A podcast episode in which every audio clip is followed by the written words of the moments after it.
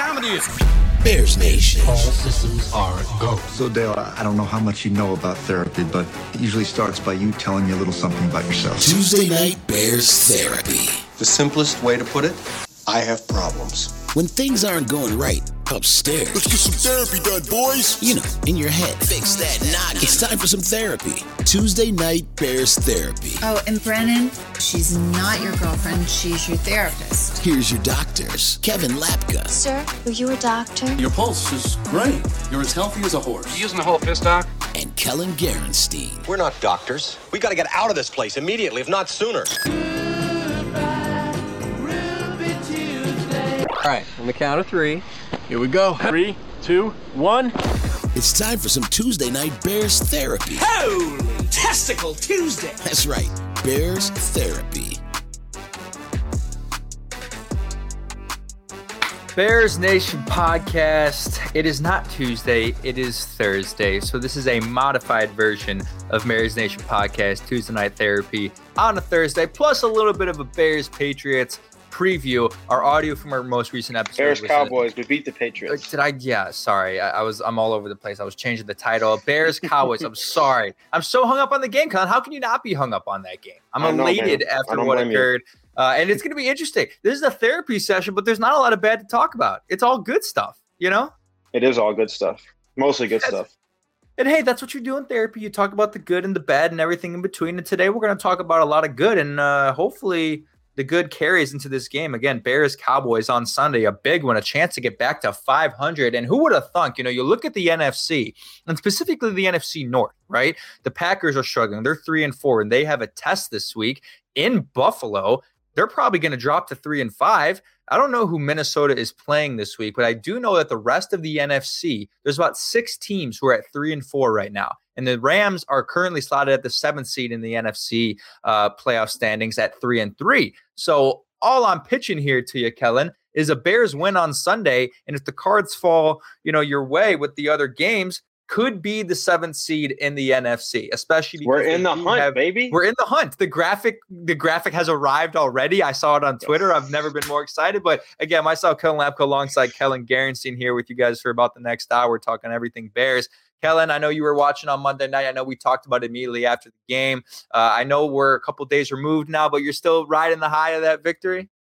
Yeah, man. It was it's it's it's good stuff, man. It's it's fun to watch and I don't I don't understand the quickness to give up on Justin Fields from the rest of the NFL as far as like fan bases go. And I think a lot of it is just trolling and just Twitter people being Twitter people. But like damn, like he had his best game as far as like all things considered, Monday night, rainy game. You know, he had been coming off a week where he struggled. The team was struggling, playing against the greatest coach of all time in the NFL. You know what I mean? And a guy who historically has killed, you know, a, a guy of. Justin Fields experience wise. You know what I mean? Mm-hmm. And he went out there and and and I got you know Luke Getsy, Matt Eberflus, give them a lot of credit. They put together a really good game plan, and they changed their entire philosophy and said this isn't working. We need to do more around Justin. Let's do more to, to keep him safe, to protect him, to make him feel more comfortable. And that's what happens when you do that. You you get a win. And now like might not happen like that every week, might not look that pretty every week. But it was pretty good.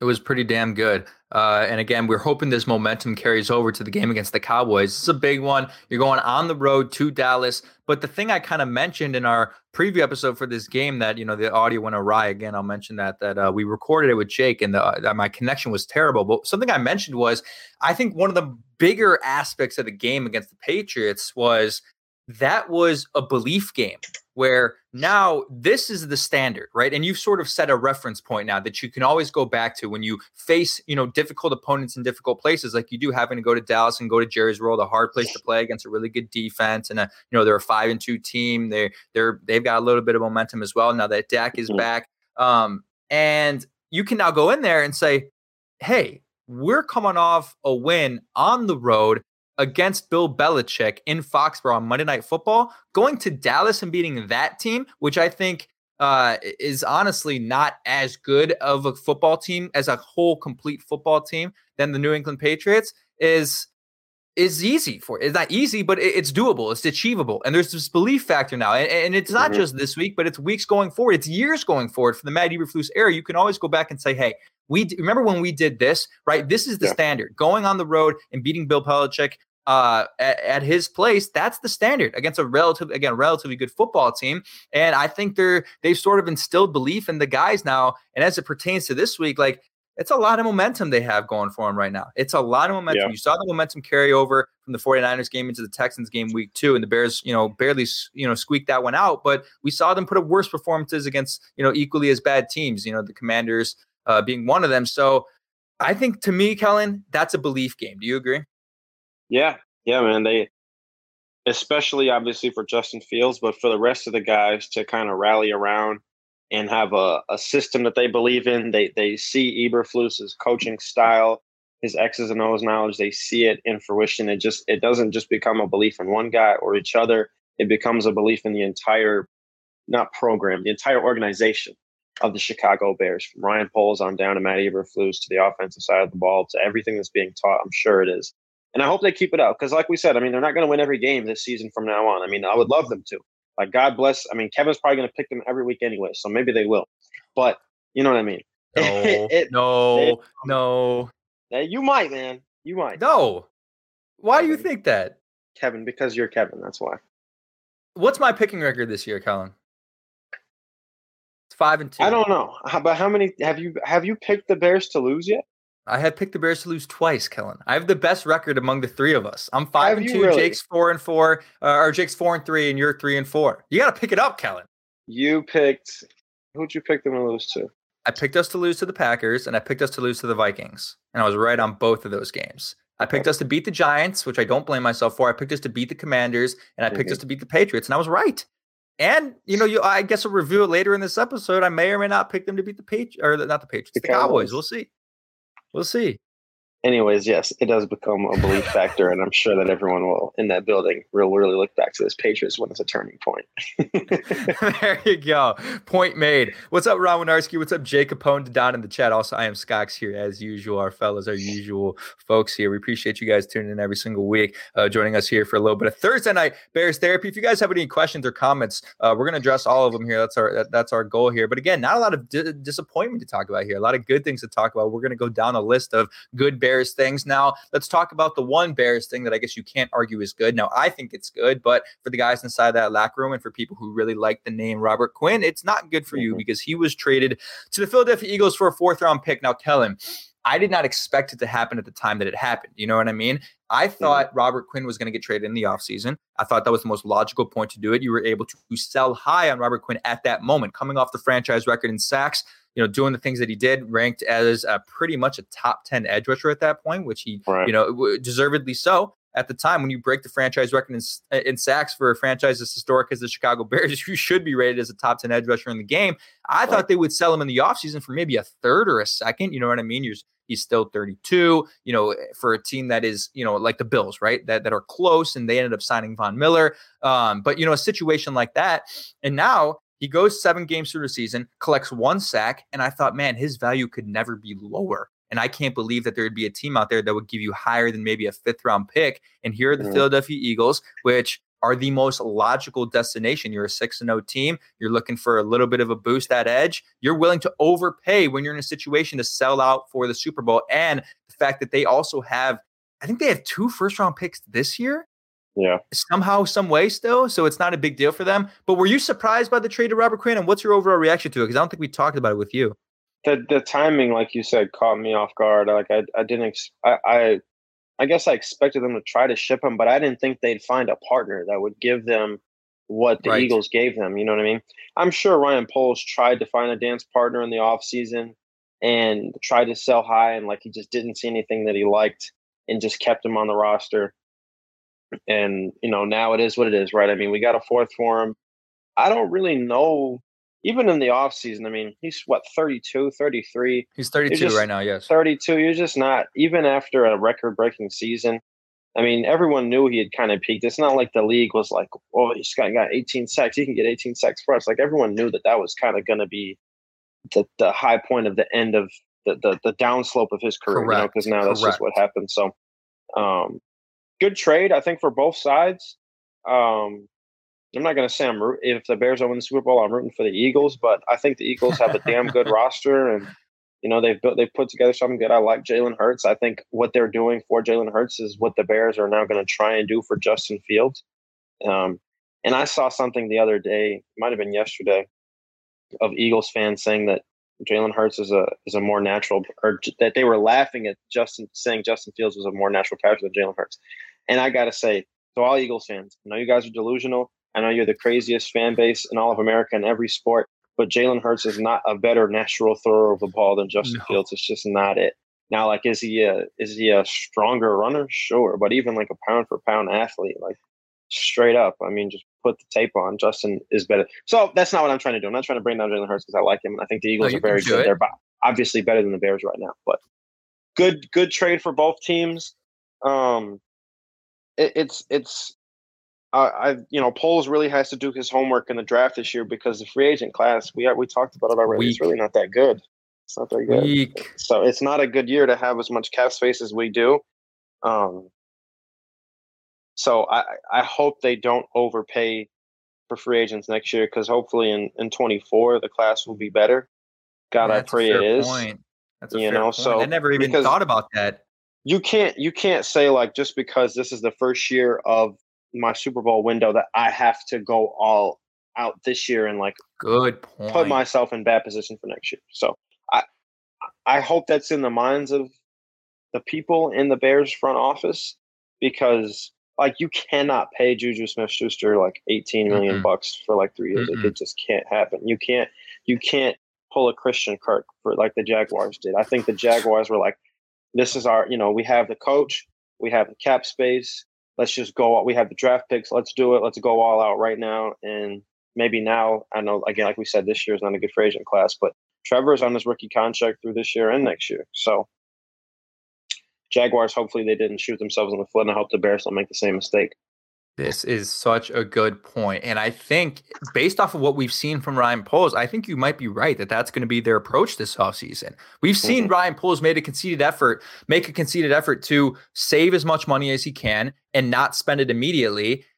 And I think that's what they might do. You have to understand that, you know, I don't I don't know what the rest of the free agent class looks like as far as the other positions of need for the Bears. I know wide receiver is not good. We know tight end is not exciting either. But what does defensive edge look like? What does you know nose three tech look like? Um, those areas I have to take a look at because you can.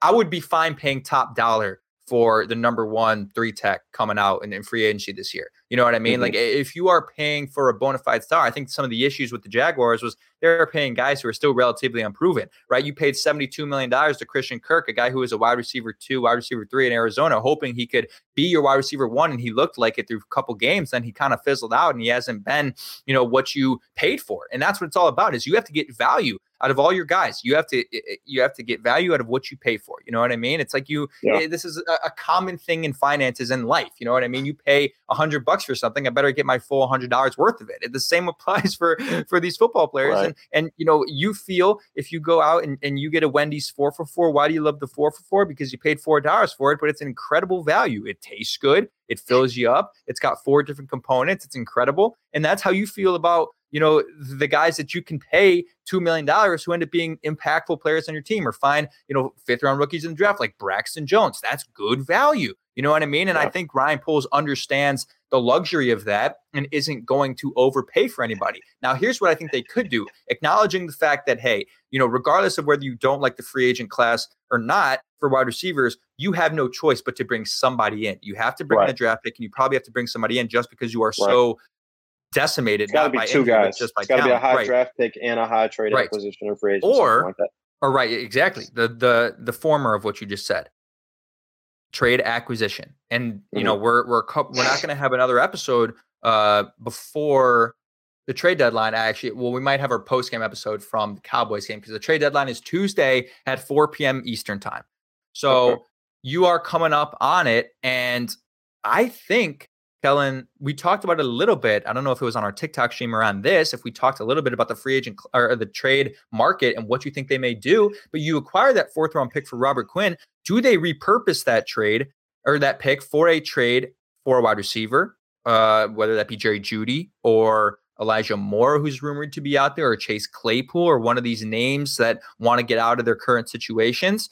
Mm-hmm. I think they could, right? I mean, you t- and especially, I think you could see a situation. Now, I do think Ryan Poles is doing the right thing and isn't doing the Ryan Pace, where if they were to win on Sunday, right, and get to four and four, you can't go into full spend mode and say, "Hey, we're four and four. This is our chance to make the playoffs. Let's let's overpay for somebody." You can't do that. You can't get to that point and say, "Hey, let's drop a couple second rounders for DJ Moore." No, don't don't do that. You know what I mean? Don't mm-hmm. get baited by being four and four and mortgaging the future just for what could be this year, because obviously that's not realistic. And you have this vision. He has this schedule, and that doesn't align to mm-hmm. the schedule that he has created.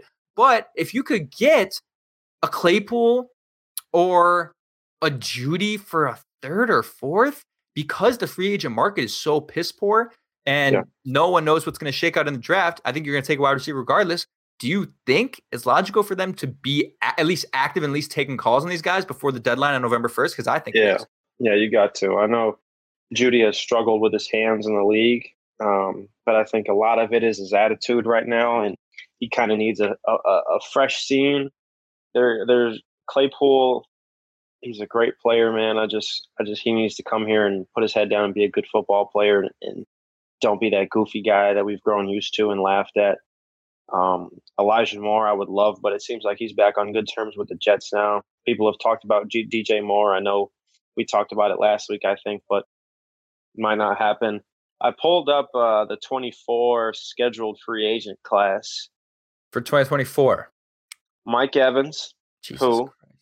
before hey, before people say anything, if you if you say Mike Evans will be resigned, that's fine. Like let we, we can assume that, but at the same time, like that might be a year where the Buccaneers are coming. That guy's like the most consistent human being in the NFL every year, thousand yards. Buccaneers might be rebuilding at that point because it'll be the end of Brady's tenure. A lot of these guys are getting old. They're getting injured. They're getting banged up. They're going to try and probably build around the next guy. Maybe Evans isn't part of that, you know, next regime. Bears have a lot of money. They go get him. Um, you get me excited about 2024, man. We this is ridiculous. My bad. My bad. um, And then uh, KJ Osborn, who's probably going to want at least wide receiver two money, who's wide receiver three on the Vikings right now. Not saying that I don't know when Thielen's scheduled to become a free agent. He's not on this list, so it might be in 25 or some sometime after that. Okay. Oh, Kellen, where'd you go? Kellen dropped out. Uh, KJ Osborn. I don't know. I'm not overpaying for KJ Osborn. Mike Evans is is a great name though. Now at that point, Mike Evans will probably be what, like early 30s though. You're looking at sort of a DeAndre Hopkins type price as Kellen returns. I exited out the wrong window. My bad. It's okay. Worst mistake I've ever made on this podcast. Yeah, we're kicking you off. You're done. Goodbye. But yeah, uh, not talking about 2024 and 2022 yeah. is the best idea, but just saying that we there there are going to be better names out there, and and Poles has to stick with his vision. Like I think I give him more credit than I give Trent Baalke. You know, as far as general manager and being smart with money and not overpaying for guys.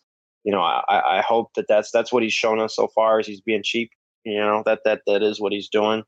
So, but I like that. You know, I I don't like that. Sometimes it seems like our quarterback is getting killed because of it.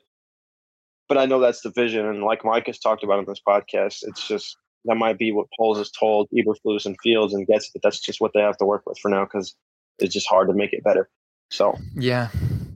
So of the names, we went Jerry Jeudy, we went Elijah Moore, we went uh Chase Claypool, and I keep blinking on the DJ Moore, and then there's like one other guy who's rumored to be traded in the free agent market or, or in the trade market. Uh, and he may not be rumored to trade it, but th- there's been rumblings about I don't know, but we'll, we'll, go with those four guys. So we'll go Jerry Jeudy, DJ Moore, Chase Claypool, Elijah Moore. You kind of put away the Elijah Moore rumors, and I'm kind of with you. But we've seen this thing kind of happen before. Mm-hmm. Um, of those four, who do you think is the most realistic to be traded if the Bears were to be active at the deadline? And who of them, for the right value, do you want the most? Who's the most likely? I I think Jerry Jeudy. Okay. Who is? I think you can get DJ Moore for a second and a fourth and you I would that much I, for DJ Moore. I would I would do that for DJ Moore. I would do that right now. I'd do it. A two and a four. I'd do a two and a four for DJ Moore, and that might not be enough. Now, then then you start getting like Anything higher than a two is a no. Touchdown And Ravens. Wow. Two twos is also a no. I think a two and a four, maybe a two and a third is as high as I'd go. Okay, second and a so both this year. Um,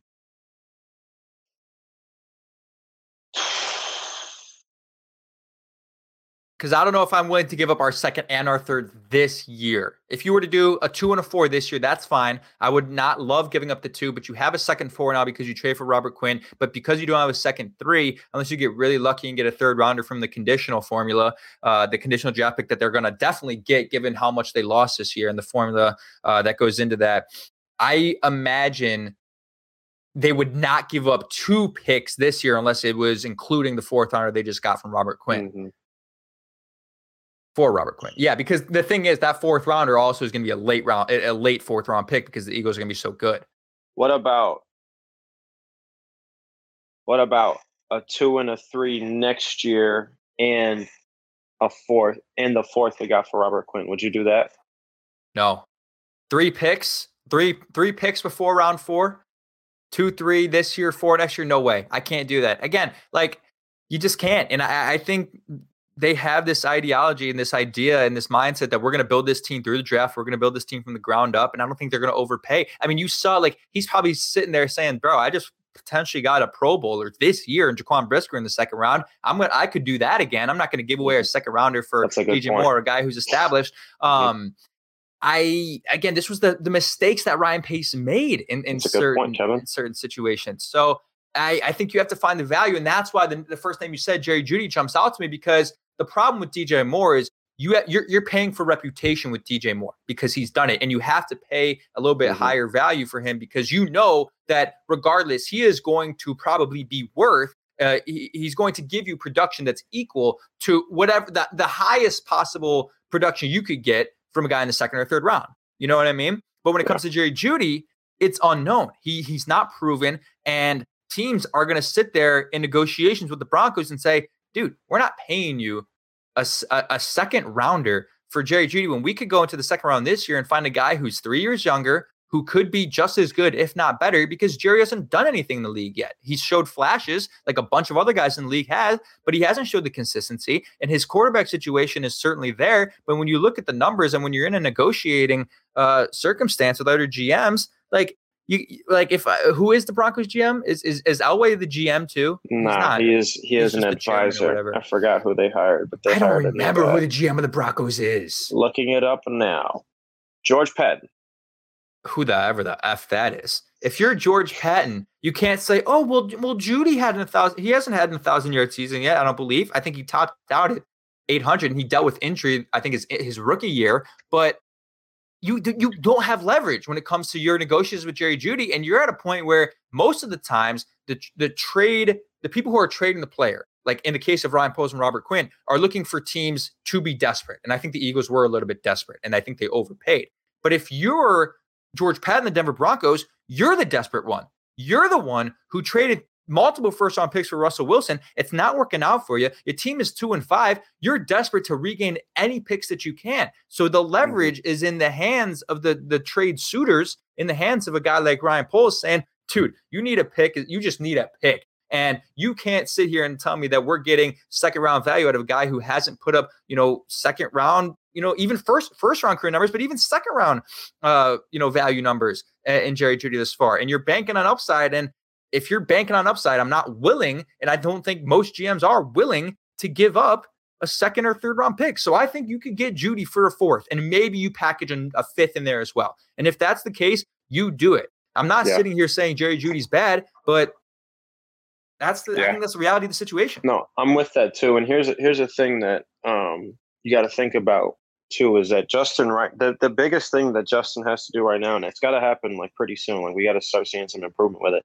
Is anticipation Mhm. and understanding when a guy is open. You know, Mhm. and Jerry Jeudy's skill set is built for seeing a man open because the separation happens instantaneously. It doesn't happen over time. Like a guy is not separate. He is not a separator with the ball in the air. Like Ja'Marr Chase is a guy where that's why him and Joe Burrow have they make so many plays where you know, that the back shoulder throws are the ones where it just seems like, damn, like they're really on the same page because Jamar is the guy that separates with the ball in the air.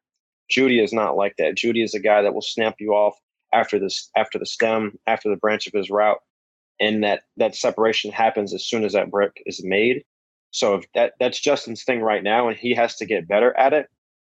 But for him to get comfortable and for him to understand, there's probably there's going to have to be some guys that that are making more plays off of those breaks. And I think Jeudy is that guy.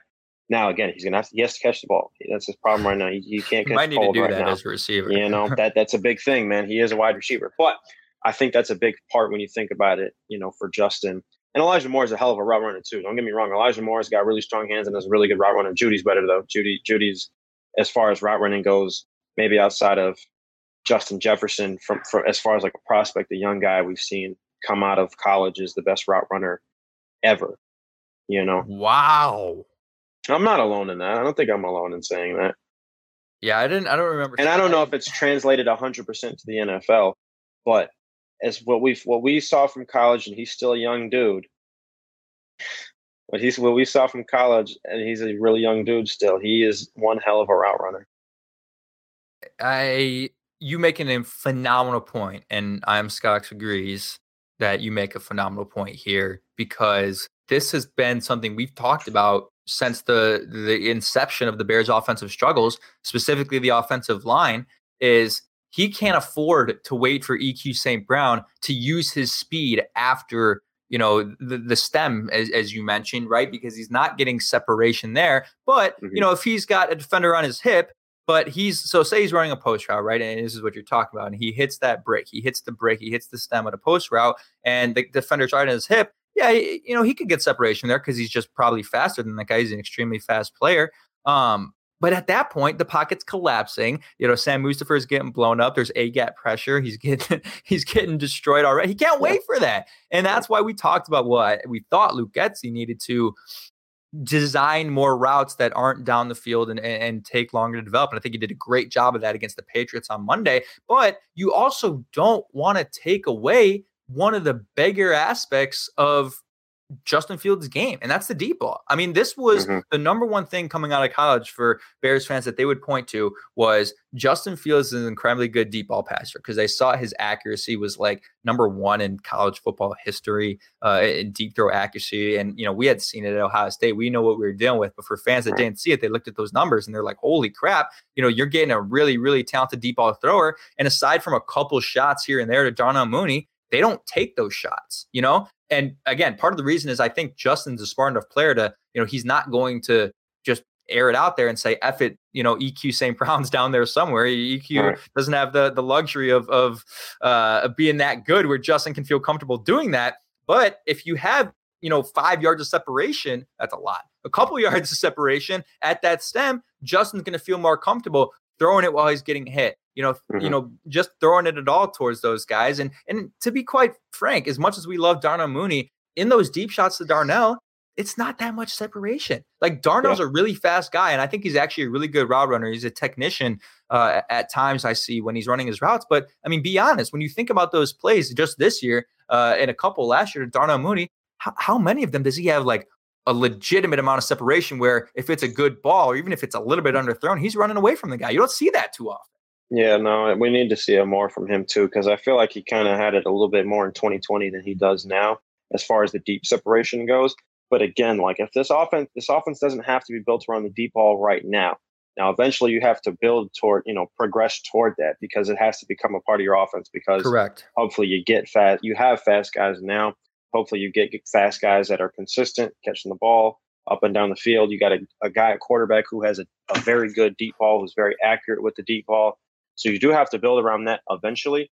But as of right now, your offensive line is not built to stand, like you said, Kevin. They're all not built to stand in there for a long time and take No. take those downfield shots. So a guy like Jeudy, who is really good in the intermediate game, and not the more I talk about it, I guess the more I really am in for a Jeudy trade. Um, but just any guy like that who can really create separation, you know, right off the bat. You don't have to see him open. I think that's that's very valuable to the offense right now because then Justin doesn't hold the ball, then Justin doesn't take sacks, then Justin doesn't leave the pocket when he doesn't have to, when he has that guy, when he has players like that. You know, Absolutely. Absolutely. You just you just talked me right into it. You just talked like Jeudy was already the number one on my list because I think mm-hmm. he has the most upside, but you know, again, just his tape coming out of college and he's still young and it, it just it, it, makes a lot of sense. Now, I am Scocks here in the chat. Speaking of talk, taking shots, that deep corner route on third down to EQ was overthrown or thrown out of bounds? Question mark. He asks because it wasn't even catchable. I'm trying to remember that play. I can't remember that play. I remember I the shot remember. to Mooney in the corner that he, you know, that Aikman was talking about. He needs to throw that a little bit uh, with a little bit more air under it. I think he said it was too flat, and on a play like that, he needs to put some more air under it to make it catchable because he had thrown like a laser, and it was just you know way over the head of Darnell Mooney on that. Uh, it was tight coverage as well. But I'm trying to think about this throw to EQ. I can't remember it. Do you? Uh-uh. Corner, probably on the left side of the field. Man, I don't remember that, but there was a couple of plays like that where he he did look for the shot and he kind of overthrew it. I, I think you know Justin was doing a good job on Monday night. If that play had happened during a lead, I think he was conscious of, hey, we're we're playing a good football game. Our defense is playing well. Let's not make a mistake that's going to flip the momentum of this game. We're on the road against Bill Belichick. One mistake, one interception there uh, in that moment could completely change the trajectory of the game. So I think if I had to guess, although I don't remember the play exactly, it was probably a throwaway because he was conscious of that and just saying, hey, if it's not right there, I'm just going to toss it out where our offense is working anyway. This isn't a must have play. Um, and I think that's what they were going for there. And I, I've seen that a couple times from Justin, I think, where he's in those moments, he's not entirely as aggressive as he can be. Um, because I think he's just conscious of the moment. But you know, again, you, you, you also can't blame him if he recognizes that there's less than a yard of separation, the defender's right at the hip you know, sure you can argue that he should have the confidence to put in the perfect spot, but smart play might to just be sailed over his head and don't force anything. Yeah, especially in the red zone too. If you're toward the end zone, you know you don't want to, unless you're like, you know, you're end just feeling it. But yeah, not, I think I remember I this now. Yeah, I think I remember this. Throw it out. Um, and this um, this is something that Justin does have to get better with. Like hundred percent. Like it can't always be like I need to see my guy open. But what I'm saying is true. now for his growth and for his confidence and for him to develop. I think that that might be important to have a guy like that because let's be honest, that is the that is the weakness that we all knew that was part of his coming into the league. We all know the talent. And in order to cash out on that, that just might be what you have to do. Like in some cases, if if you say this is what I I, I this is what we drafted, and this is what we have to do to get him to this point, sometimes you have to do whatever that thing is in the middle to get him there. And in this mm-hmm getting a player like that might be what they have to do. Absolutely. Man, I'm sold. I'm sold. Now, I will say, of those four players, DJ Moore, Chase Claypool, who is the names we said? Elijah Moore, and, and Jerry Jeudy. And Jerry Jeudy, I would say the from most likely to least likely to be traded, most likely is Chase Claypool. Least likely is probably DJ Moore. Mm-hmm. Second most likely is probably Elijah Moore. And I think third most likely is uh is Jerry Judy. Jeudy. Again, the only reason I say that is it makes too much. I, I alluded to the fact that it makes too much sense for the Broncos to reload on picks and give up or, you know just get back a fourth rounder because you're two and five. But at the same time, if you're the GM, if you're George Paton, aren't you sort of sending mixed signals at that point? Because here you are in the offseason mortgaging everything. You're paying Courtland Sutton. You're, you're giving up a whole of a heck of a lot for Russell Wilson. And then if you start to say, hey, we're going to sell a guy who we still think can be pretty good in this offense, it's sort of giving this signal that well, what is what's your plan? You know, you, you you're going two totally different directions now. Just seven weeks after the season has begun, you know, here we are in the beginning of the season. People are picking us to win the Super Bowl. We're all in. We're spending money on on you know talented players. We're we're, we're you know we're extending guys. We're you know giving up draft capital for Russell Wilson. Seven weeks into the season, you give up on that. Although they're two and five, and it's like a two percent chance to make the playoffs because the AFC is pretty loaded right now. I don't. I, I am worried that it sort of does give a mixed signal, and that could prevent him and deter him from doing that. Yeah. Um. Hope not. I, I I think that they know that there is some offloading that they have to do, um, just because of frustration, and some guys just need to change and and all of that. Um, and maybe it's not Jeudy, maybe it's KJ Hamler. You know, maybe they they're they're they're a part of the same rookie draft class. I'm not saying that he's the best fit for the Bears, but I'm saying as far as the Broncos, I think that they have right. to offload someone. And I hope for the Bears' sake that it's and I hope he comes to the Bears for the right, right. price. But you know, we'll see what Paton and, and, and company does. Absolutely. A lot of trade talk. Let's go back to the Bears here. Let's talk a little bit of Bears Cowboys here. We're going to preview this game just a little bit for you guys here. For those in the chat who were here last night, we we did the recording last night. Uh, there was a ton of lag and a ton of latency there, so we weren't able to really put out that audio. So we're going to do kind of a redo preview of the Bears Cowboys game. So apologies for a little bit of redundancy for those in the chat. I am Scott, one of them, but uh, Kellen is here instead of Jake. So he'll have a couple fresh takes for us on Bears Cowboys. And we're I'm pretty amped up about this game, Kellen. Like the just and I don't know how you can't be, right? I mean, given what happened on Monday night, everyone's backing on the Bears. It's not just us anymore, Kellen. It was us on Tuesday night therapy saying everything's gonna be all right, saying we're gonna be fine, and all Bears are gonna be fine, and, and no one bought into it. And now the Bears get one big time win, and now everyone's back in. They're jumping right back on the bandwagon, and you have a chance to go. And it's essentially it's essentially another primetime game because they get the main game on Fox. And apparently, like I looked at the coverage map, like 80% of the country is seeing Bears Cowboys, uh, you know, for the for the main game on Fox in the local markets. So a lot of eyes again, once again on the Bears. And of course, people love to clown the Dallas Cowboys. So people are going to have their attention facing Bears Cowboys at noon in Jerry's World. What's your temperature on this game as far as how confident you feel? Um, God, I just I don't know where to gauge this Bears team. I don't know if they're the type to like come off a win how they just had and and really, you know, Capitalize. build it momentum. Yeah, or or if they you know sometimes teams have emotional wins or big wins and then they fall flat the next week. You know, so very true. I I hope that this is not the case for the Bears, obviously. I hope they play a good game. I think the Cowboys have a better roster than we do. I think they have a better football team than we do. I don't think a lot of people would disagree with that for the most part. But are we built to compete with them? Yes. Are oh, are, are, are we built to are is is Matt Eberflus and Luke Getsy hopefully doing the homework to you know get us going, get us moving the ball, and have the defense been playing the way they have? Absolutely. So I would say I'm lukewarm I think that's a good term. That's fine. We'll take lukewarm. Yeah. So I don't know. I, when when you ask, don't ask me for my pick now because I wouldn't be able to tell I you. Won't. But because I think Micah Parsons was on the injury report today. He was. He showed up. So he showed up he, as limited. play though, right? Okay. I don't know. I mean, you Don't show know. up as limited, you know, yeah, we've seen it happen before. If I, I'm going to evaluate this game as if he plays because it, it obviously changes way too much if he doesn't play, and I can't, I can't just Right. get my hopes up like that. I'm, I'm evaluating it as if he plays, but you show up with something lingering, and and you know who knows? Maybe they, maybe they take the Bears for granted. Maybe they think, hey, you know, I don't know what their schedule looks like after this game, but if they have a relatively tough schedule following the Bears, maybe they say, hey, why rush to get Parsons back out there when we have a bigger stretch coming up? Where it's the Chicago Bears, right? Rah, rah, rah. We can take them for granted. Mhm. We don't have to play Micah Parsons if we have a tough schedule uh, after this week. Get him healthy, keep him rested up, and and he plays next week. I could I could see the the Cowboys and their dumbasses doing that. Sorry, there's Cowboys in the fa- Cowboys fans in the chat. Here's the Probably reason why I think. be. I know there probably shouldn't be, but we've had Lions fans in here before. We've had all different sorts of people in here before. Here's why I believe it's sort of unknown for me how to evaluate this game because again you mentioned oh we've seen the bears do this where they have wins and they come out flat the next week and you see you see teams do this all the time.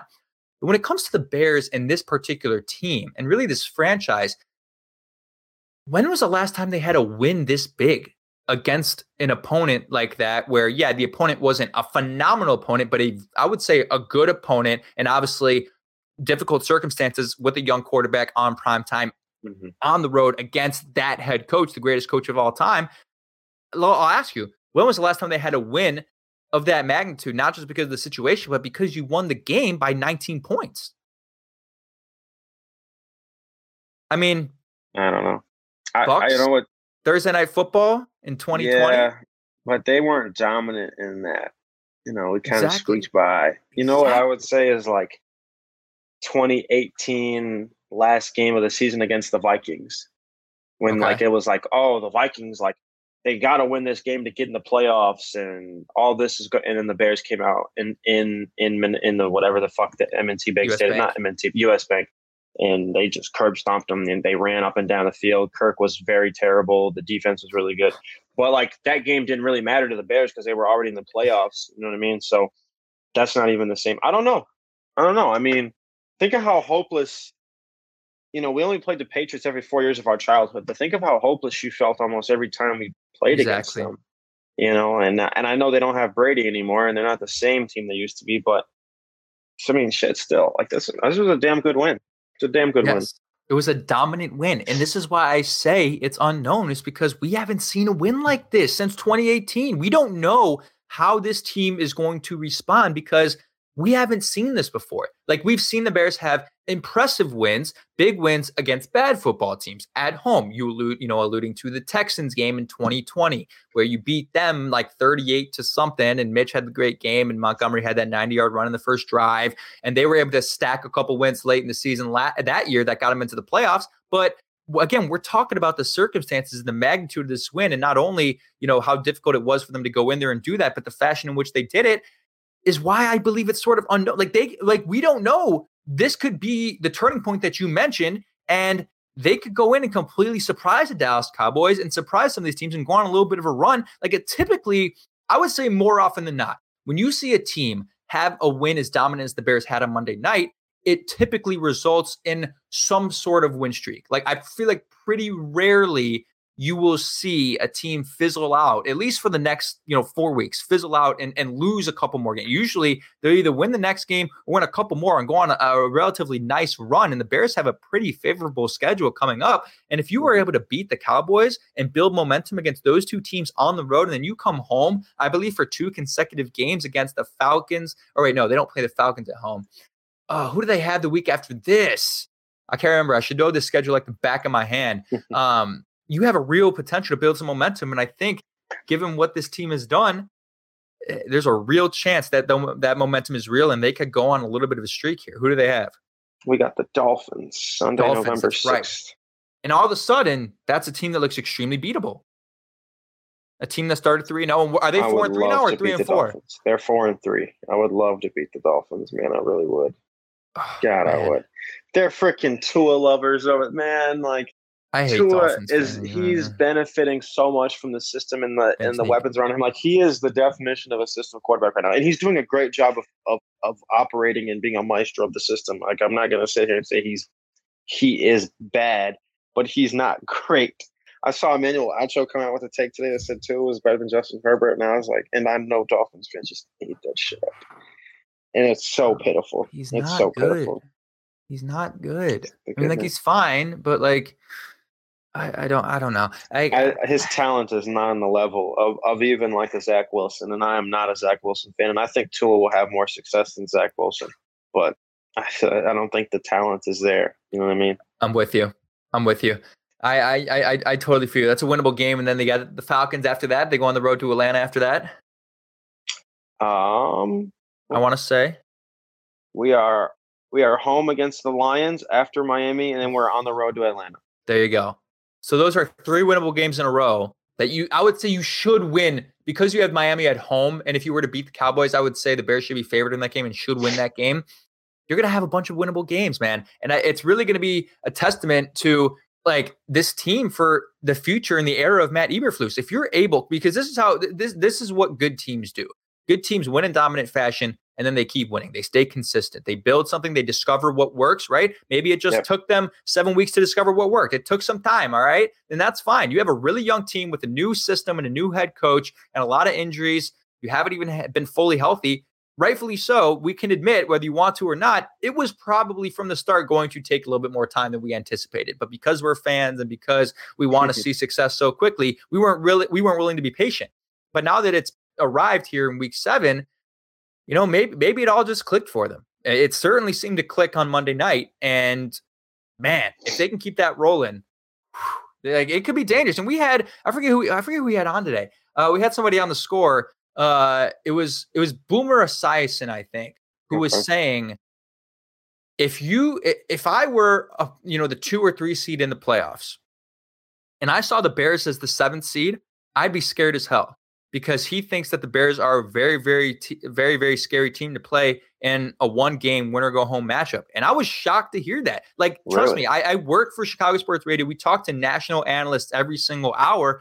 It's amazing how high the national media is on the Chicago Bears after that game. Like, it wasn't just a fluke for most people. Like, Trey Wingo, you know, Boomer Esiason, Trent Dilfer, You know, Yeah, all these Dilfer guys. and Warner, they really like Justin Fields. Yeah, they love Justin Fields, but they're all thinking like, hey, the Bears are probably gonna give the Vikings a run for their money in the NFC North. Like that's what the narrative is right now in the national media. So yeah, Robert Lee, absolutely, hundred percent, no doubt about it. He is the most talented quarterback to ever step through the Bears organization, no doubt. absolutely. I mean, we we we knew that. Um, we knew that from the start, and you're starting to see it. You're starting to see it. You are starting to see why. You know, we had seen it before, the flashes of it, but the consistency has started to become evident.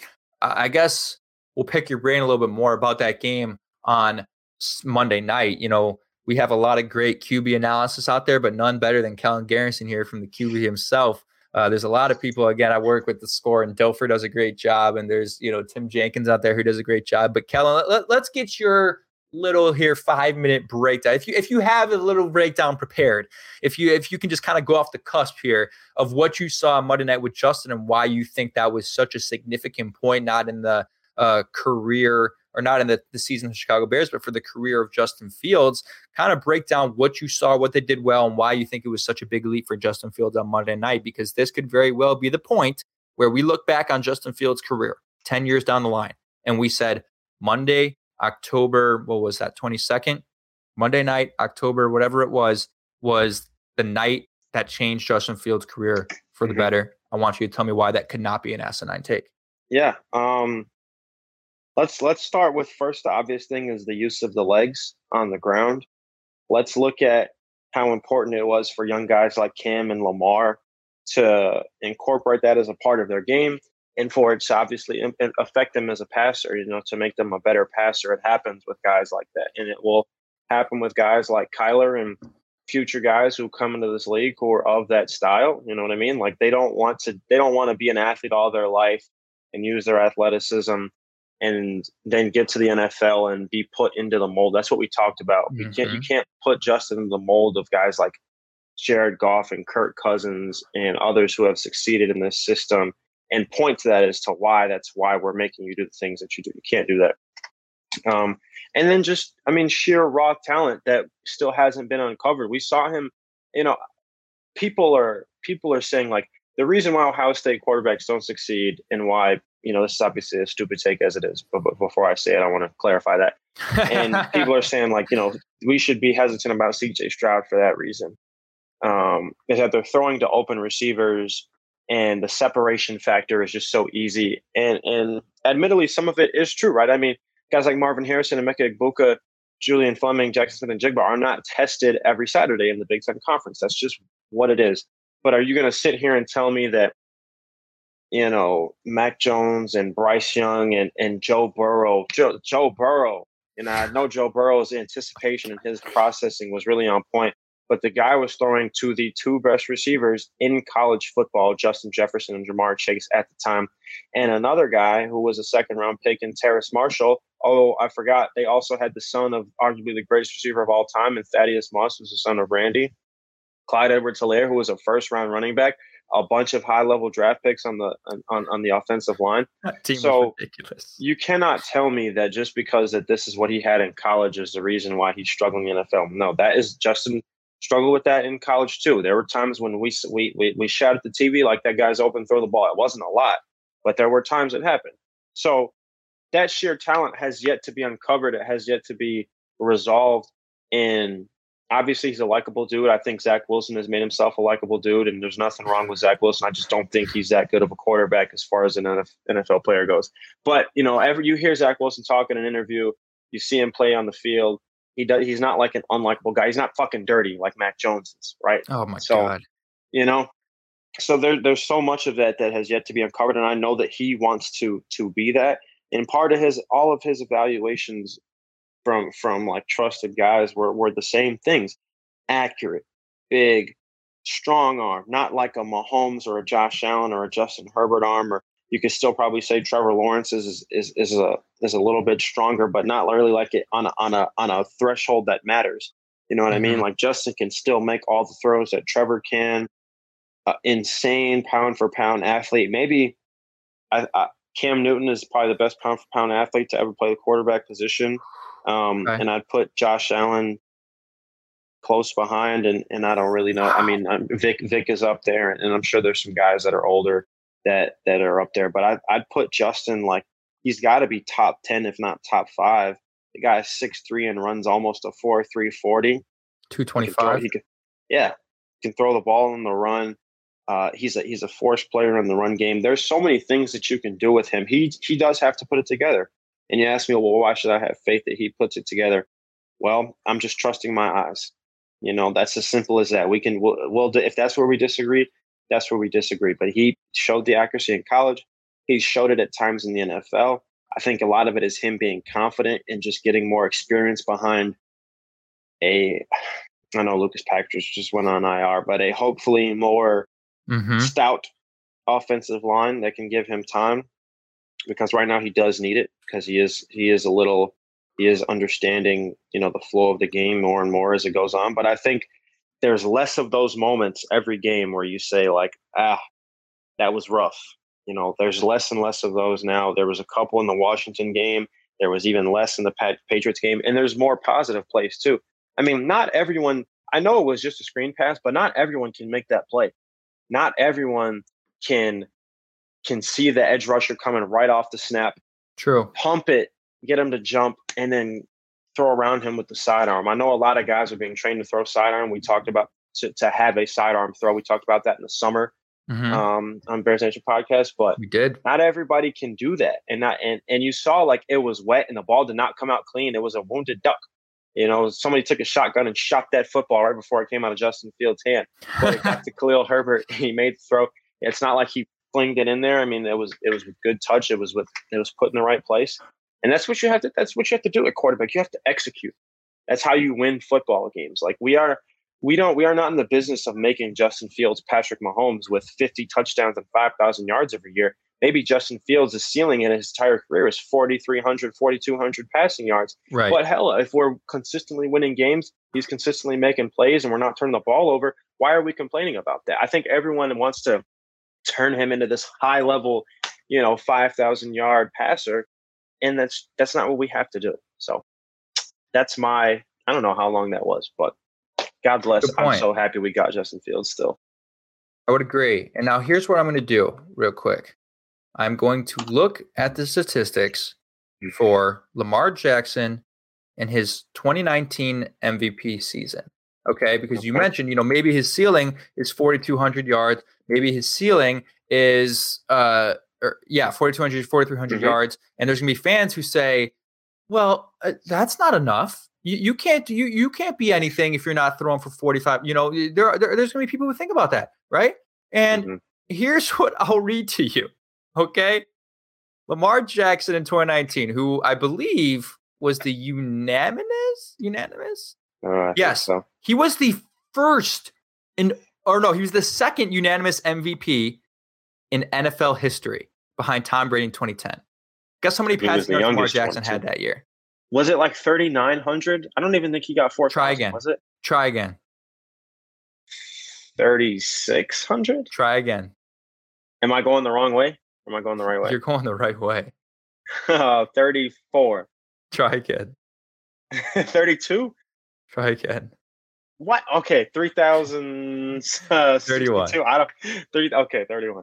Three thousand one hundred and twenty-seven passing The Ravens yards. were what fourteen and two that year. I, yeah, something like that. Something, they they were the number good. one scoring offense in the NFL, and and, and uh, Lamar ran for one thousand two hundred and six yards. So that's mm-hmm. really obviously. And then I I gotta yeah, they're fourteen and two, number one seed in the AFC, and they lost in the divisional round to the Titans. Um, but I, I, I don't I don't remember how many touchdowns he had that year. But obviously that was the biggest factor. But again, this is the narrative that you don't need to be a 4,200 yard passer to be the second unanimous MVP in NFL history. You know what I mean? And like I think mm-hmm. what people need to start understanding, and I think we have talked about this for the longest time, and no one bought into it, was 40% of the reason Justin Fields is going to be a great player in this league is because he is a special runner. And week after week, you see special runs. And now that it's, you know, an actual part of the game plan that has been implemented by Luke Getsy, I think you're going to see him get close year after year to probably that 1,000 yard rushing mark. because they're 17 Yeah, as he should. season, as he Mhm. should. I mean, like even if they were doing design runs, like it's a relatively reasonable uh, goal to reach. I'm checking his numbers right now.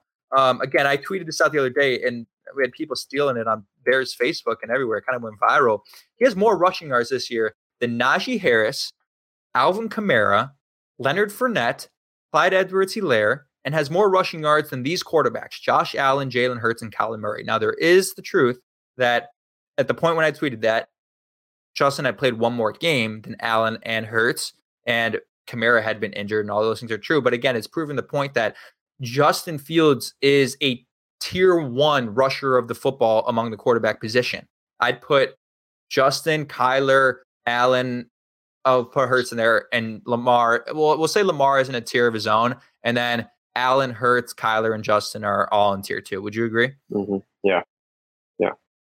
So again, that I, I just I, I I love I love that you brought that up and that we looked at Lamar's stats there and that 33 he only threw for 3127 yards. How many yards is Justin on pace to throw this year? You gonna do the Seven math? Go ahead, do the math. He has thrown 1048 game? yards. He's going to get up around like 2400, okay? And that's including a couple games where Justin threw for like 60 yards. So if Mhm. next year, if we're talking next year, Justin Fields rushes the football for 1100 yards, he throws for 3500 and he scores 27 touchdowns, Justin Fields is a top 3 candidate to win the MVP award if the Bears are a winning football team. And that's that's just the fact of the matter. I mean, that's what matters most at the end of the day when you talk about the MVP award is is your team winning enough? Like if the Bears were to get the 1 seed, like your numbers could be less spectacular, but because you were the 1 seed, you're going to get the award. Like that's why Lamar got it in 2019. Not only was he great, but they were 14 and 2. You are literally proving that you are the most valuable player in the league. Think about the the, the words in the acronym. Uh, Mhm. so there you have it. That was fun. I might make that into a little TikTok. That's that because like it's eye opening for a lot of Bears fans. I think because we we're Yeah. so caught up in the history of the fact that we've never had a four thousand yard passer, and everyone's Right. waiting for that. Like, which is a mind boggling statistic, and it's it, it's in the Mhm. first place. But maybe it's not needed. Justin threw for Maybe it's not needed. Patriots Maybe it's not needed. Uh one uh when he was under two hundred. 80 I think it was 182, something like that. One one Yeah. 180. Fuck, I don't know. you scored 33 points and manhandled the Patriots on 180 yards passing. you're like- 179. yep. Yeah.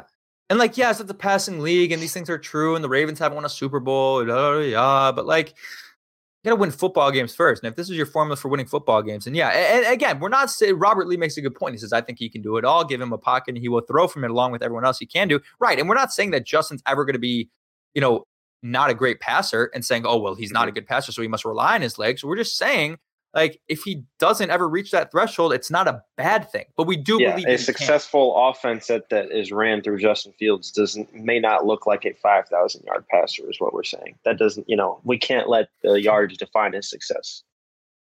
Ron Winarski in the chat. Justin is too good. He needs to be traded.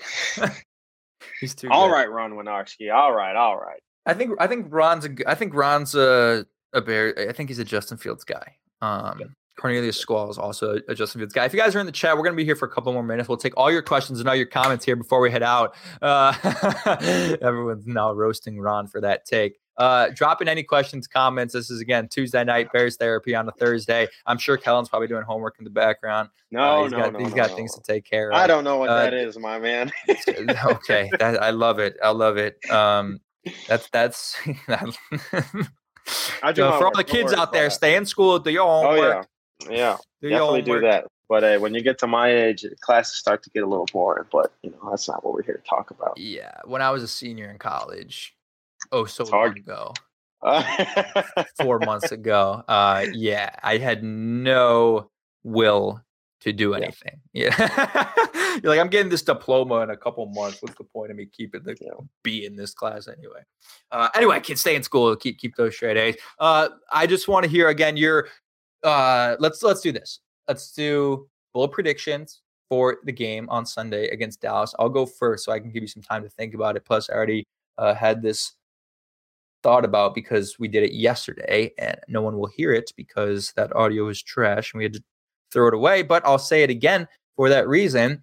Dominique Robinson who will see a large increase in snaps because of the trade to Robert Quinn, has made his presence felt this year. Uh, in a number of ways when he's been on the field. He hasn't been on the field a lot. His snap his snap percentage has been pretty low. I don't know the exact number for uh, his yearly total, but obviously it's been Gipson and Muhammad and, and Quinn in that rotation before Dominique Robinson. But when Dominique Robinson has been on the field, he has been extremely impactful. And you're facing a team now with an offensive line that's been shakier than ever for the Dallas Cowboys and a quarterback specifically in Dak Prescott who holds the football a little bit too long and is extremely turnover prone, especially in the pocket when he loses the football and he doesn't feel the pressure coming from his backside.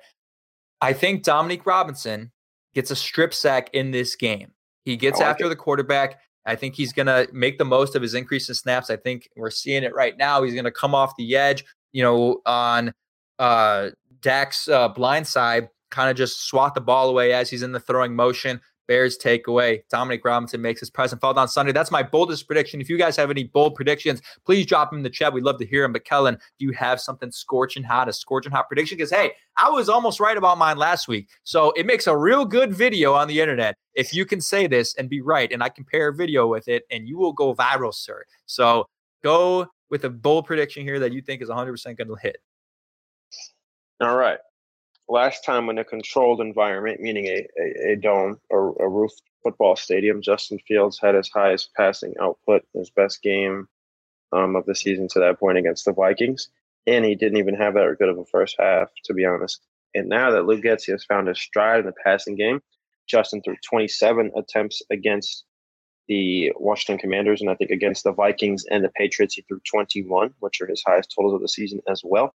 I think he gets 250 yards for the first time in his career, I believe, as a passer. Um, the Vikings secondary is a little bit more uh, uh, pro- looks be- is better than the Cowboys, uh, in my opinion. I know Michael Parsons is there. I know um, uh, Demarcus Lawrence is there, and I know that uh, they have a solid football team. And I, uh, Trevon Diggs is who he is, but Trevon Diggs is prone Trevon Diggs is burnt toast. To getting bro. beat. Yeah, Trevon Diggs is, is prone to getting beat. He is great in phase, but he is also not good because he's great in phase. You know, so Jerry World, um, Justin Fields, 250 passing yards. I don't know what else he totals with it, but I think 250 is reasonable. Wow. Um, wow. Yeah, you like this that? Is a good point. This is a good point. I love it. And I, I will say he had 291 against the Steelers last year on Monday Night Football. Ah, okay, okay. Total. Yeah, and I I looked that up. I was like, I'm pretty sure he had plus 250 before, and I think he had a. Was there any other time? I want to say he might have had it against the Lions that one game last year when he okay, was going cool. off with Mooney, and they put up like a ton of points. God, that was a fun game. I remember that. I remember I was in the car in that game back, and I was watching. I like couldn't believe my eyes. I was like, "This is it! This is it!" You know, Justin Mooney, you know, it's the future. And, and, there was all the controversy still about um about Dalton, and it was you know, I was like, yeah, 209. He only had 209 that game. Yeah. So I think this would only be the second time he's cleared 250. Um, but I like that. And I honestly was thinking about this. I was like, man, like in a dome, like, is he a different player to dome? Like, do we need to build Arlington tomorrow if this is the case? Like, put a dome, just like get a helicopter and drop a big ass dome on Soldier Field. Maybe he's just a dome killer. I'm trying to think of the other yeah, games that he played in a dome in last year. I mean, he had the rushing touchdown against the, the Rams in week one. What other dome games did they play last year? I mean, you had the I got the game the, log up right now. You had the one in Minnesota where, again, uh, last year he didn't play in Minnesota. He had a good game against the Raiders and a dome. He had a good game mm-hmm. that game, or it wasn't a great game, but they won, and he had a, a relatively okay he, game. He, he, played pretty well that game. They didn't really cut him loose, but he played. He he was good when they needed him to be. That was good. I like how we're scheming up. We're scheming up here that you know we're, we're making. Listen, man. Oh, I don't Justin want them to leave Soldier, but no, no, no. want to talk about it, man. They're they're gone. They got to go. Who, who, who has to go? Oh, oh, the oh, Bears. The they, they gotta, no, no, no. Gotta, just they gotta leave restructure it, put a dome on top of it. It's gonna be fine. Stay in Soldier. We're good. It's gonna be great. It's like Minecraft. Um, you just put glass over the top of it. Yeah, exactly. Yeah, exactly. As a quarterback, Kelly, like, is there is there really a difference between playing in a dome? Like, be honest. Like, is there in the city of Chicago when your home games well, are on the lakefront? Yes, there is. But um, I mean, uh, you, you you wear you wear the swag you want. Like you know, when it gets cold out, you see Justin put the left glove on. Um, Mm-hmm. and Good I don't know, you know, for for guys like, you know, for me, like now that it's getting cold, you watch my games now. I wear two gloves. Just I'm five foot nine. I got decent sized hands, but I just it's like putting sticky tack on a pitcher when they when they when they're gripping a baseball. Right, you get more Right. revolutions on the ball. That's how I feel when I wear two. I wear two gloves now. I just wore two gloves, scored t- uh, six touchdowns in a game two weeks in a row for go, those dude. you know who are following. So Six touchdowns. Holy. you, you you you do what you're comfortable with. You know what I mean. So maybe that is a thing for you know in the dome. You're not cold. You're not hot. Just playing football. Um, the environment's pretty cool. Um, you know, you're not thinking about the wind. You're not thinking about the rain or whatever's happening. So yeah, I mean, shit. Maybe maybe it does matter. Maybe it is a real thing. For all our betters out there and all people that are probably watching us while you're watching uh, Thursday Night Football, I'm putting $10 on the Buccaneers to win the game right now. They're down nine points, or they're down 11. Sorry. They're down 11 at the two minute warning. They have they have two timeouts. They're I'm on their own 25. I'm feeling a miracle, Kellen.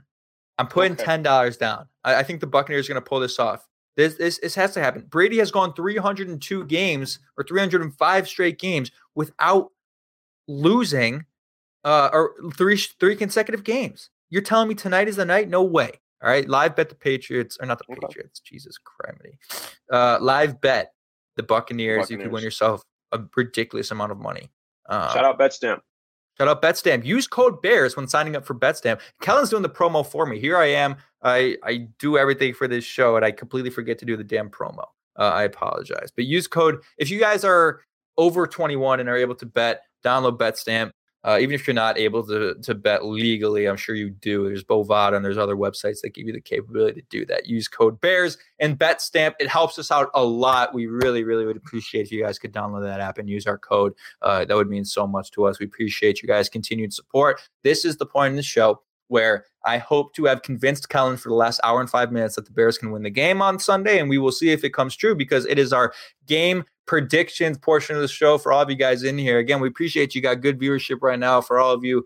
10:09 Central Time, 11:09 Eastern Time. While you're watching us uh, in bed or wherever you may be, I don't know, but here you are. All right, Kellen. Bears Cowboys noon on Sunday. We laid out the narratives coming off a huge win against the Patriots on Monday night. Again, in Jerry's World in a dome, though. It's Justin in a dome. Maybe he's a different animal under uh, the enclosed roof. I know where I'm leaning in this game. I had to kind of convince myself to do it as well, but I hope I did the same for you. Let's get the official prediction from Kellen Garrison on Bears Cowboys uh, on Sunday. Let's go. Come on. Come on. Do it.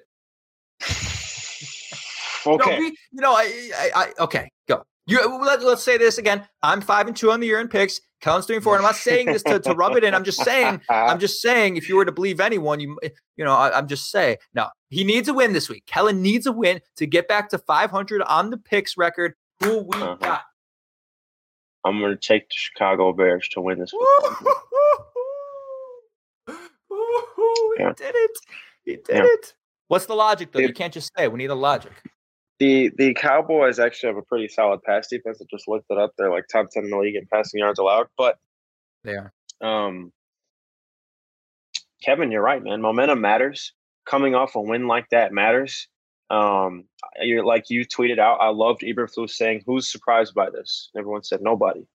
And he goes, "Well, that's what happens when when we put the work in, we execute." And he's such like a he's really like a pedestrian level rah rah guy. Like he he doesn't have any of that, you know. And I and I like that. I kind of like that because Nagy, you know, and it's I love the way Nagy celebrated wins. I like I really liked it, you know, with the boom, you know, all that was really cool and really fun to see. But was it sustainable? Was this style of football sustainable? Obviously not.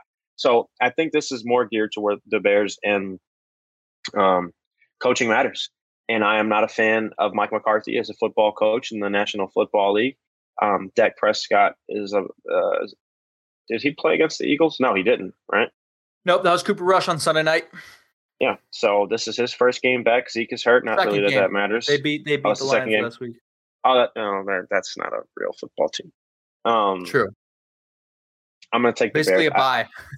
I think I think this is the you know sometimes weird things happen in the NFL and the better team does not win, and this is one of those weeks. It was one of those weeks last week. It wasn't just the Bears and the Patriots. It was the Commanders and the Packers. It was the Panthers and the Buccaneers, who look like they might lose again, and I might lose out on my money here. Uh, God damn it! Someone stop me. It's okay. Use code BetStamp and it'll be all right. Or use code Bears in BetStamp. And it'll be all right. Uh, weird things are happening. It's not just this week or last week. It's been the entire season in the NFL. Mm-hmm. I mean, the Jets are five and two. The the Giants are six and one. Like if there, if any given Sunday, if there was ever a year where that has been as true as ever, it's this year. And Mm-hmm. again, you said coaching matters. Like Matt Eberflus was the best coach on the field on Monday night against the greatest Yeah. coach of all time. He Yeah. outcoached him, and not just barely outcoached him. He And Belichick- dominated. Belichick complimented him on it too, and like it was made. They made like kind of a scene in midfield at the end of the game. Like Belichick was very. Belichick felt the need, and that's rare. Matt Eberflus, yeah, that never happens. He traditionally- Belichick doesn't give a fuck about anyone else. That's No, very rare. There's been controversy before of him not shaking hands and, and him not being nice uh, in, in those post game meetings that they do. So yeah, that's a significant thing. Like he sees something in Matt Eberflus, and you know you kind of you kind of look at hindsight now, and everyone was. I think you tweeted it after he did his whole spiel of how good he thought the Bears were three days before the game, and I think you said you were like, "This is not good." You said this is not good, and maybe he, he was onto something. Maybe he knew. He saw the Maybe he writing on was the wall. onto something, man. He knew. I Um, trust my eyes, but I trust Bill Belichick's eyes more than mine. So maybe he sees something we don't. Yeah, you, you probably should. All right. What was your score prediction for the game? You said the Bears are going to win. I need a specific score for the graph. I'm gonna go 31-24. Jesus. Wow. Okay. Back to back 30 point games. Brady sacked. God. Cause why the hell not, Kevin? Cause why the hell not? Yeah. Because why the hell not is right. All right. This is what I like to hear. This is what I love to hear. You're going in on the Bears, and so am I. All right. This is what we're going to do, baby. Let's go. I do believe in what this team has built. And I said it from the start. This team, I think, can win nine games this year, 10 games. And if they play like they did against the, the New England Patriots, 100%, they can win that many games. Is Bill passing the torch, says Ron Winarski? I mean, I mean, maybe. Yes. I'm, I'm, let's just for the sake of it, let's say yes. Like if if Matt Eberflus were here for 25 plus years and won you six Super Bowls, seven, I'd I'd be pretty happy. So for the that sake, we're gonna would be built after the first Super Bowl. Yeah, let alone if he won more than one, man. statue would be built of Jack Sanborn if we won the first Super Bowl and he played like that. Like you're building a statue of the entire team. Like the like Oh, I'll Jack Sanborn. like I need I that's where we're at. He was our training camp hero. Uh that's what we're going with. But I have the Bears winning this game. Ah, what what score did I have? I think I said 23-20 or 24-23 Bears win. Game-winning field goal by Cairo Santos. We have to give that guy a little bit of credit. Not a little bit, but a lot of bit of credit. I mean, Cairo Santos, NFC uh, special teams player of the week, has been an absolute dog, nailing field goals from range as well. He's hit like pretty much all of his 50 yards. I think all of them this year, 50 plus Mhm. yards, and he's not a guy that has a lot of leg to him. Uh, hell of a job by Cairo Santos so far, and I think he continues it. I think it's a close game again. For those who think the Bears are going to get boat raced, you're out of your damn mind. I mean, the Bears are eight and a half point underdogs. They're not losing by nine points. I mean, they've been close in every single game this year. And after Mhm. what they just did last week, I was shocked that they were nine, eight and a half point underdogs. I'm taking the Bears. I think this is a huge game where the the the Cowboys, who are a turnover prone team, are going to turn the ball over, and maybe the Bears do. But as long as you get one more turnover than the other team, your odds of winning the game are in your favor. If you win the turnover battle and win the turnover margin, I think they do that on Mhm. Sunday. I go Bears 24 23. That's two Bears wins for Kellen and I. Boy, does he need a win to get back to 500 on the picking record before he loses all credibility. I'm just. I didn't Uh, know it was that rough for me. I'm not gonna lie to you. It, it, it, you got, yeah, you got to look at the graphics, man. You, uh, it's because it, you've been baited. Like you've, you've believed in the Bears when you rightfully should have believed in them, you know, and then you believe you didn't believe in them when you shouldn't have. Like like, me picking the Patriots was unexpected. Like you had every right in the world, or, or me picking the Bears in that game. Sorry, was unexpected. You had every, you had every right in the world, uh, logically, to pick the Patriots in that game. Who else Yeah. did you pick? You- like I think the problem was I picked them to beat the hard. Packers. Yes, Yeah, exactly. That's what I mean. Yeah. Yeah. So uh, it, Yeah, they've been a I thought the slip team. and slide was. Yeah, I thought that was gonna carry over to the next week. It didn't happen. They have been. Yeah, you know what? I think earlier in the show I said the Texans game was after the Bears game or after the 49ers game. You did. You did. It was Bear. That's it was okay. 49ers, Packers, then Texans. But anyway, know, you know two you meant. Bears picks. I'm just sitting here watching here. The Buccaneers had the ball to 12 yard line. Let's see if I win my money. Throw a fade ball to Mike Evans fantasy. Oh, he threw it to God knows who. Chase Ot- Cade Otton? Cade Otton. Bum. Uh anyway. Appreciate you guys in the chat. All you guys still watching. Go to bed, go to sleep, play video games, do your nightly routine. We appreciate you guys hanging out with us here at Bears Nation Podcast on Tuesday Night Bears Therapy on a Thursday with Kellen Garanstein and myself, Kevin Lapka. Appreciate you guys again. Make sure to subscribe to never miss an episode. And let's go. Let's hope the Bears bring home a second victory in a row on Sunday and move to four and four and be right in the thick of things in the playoffs, baby. Appreciate you guys tuning in. We'll see you next week. Take care.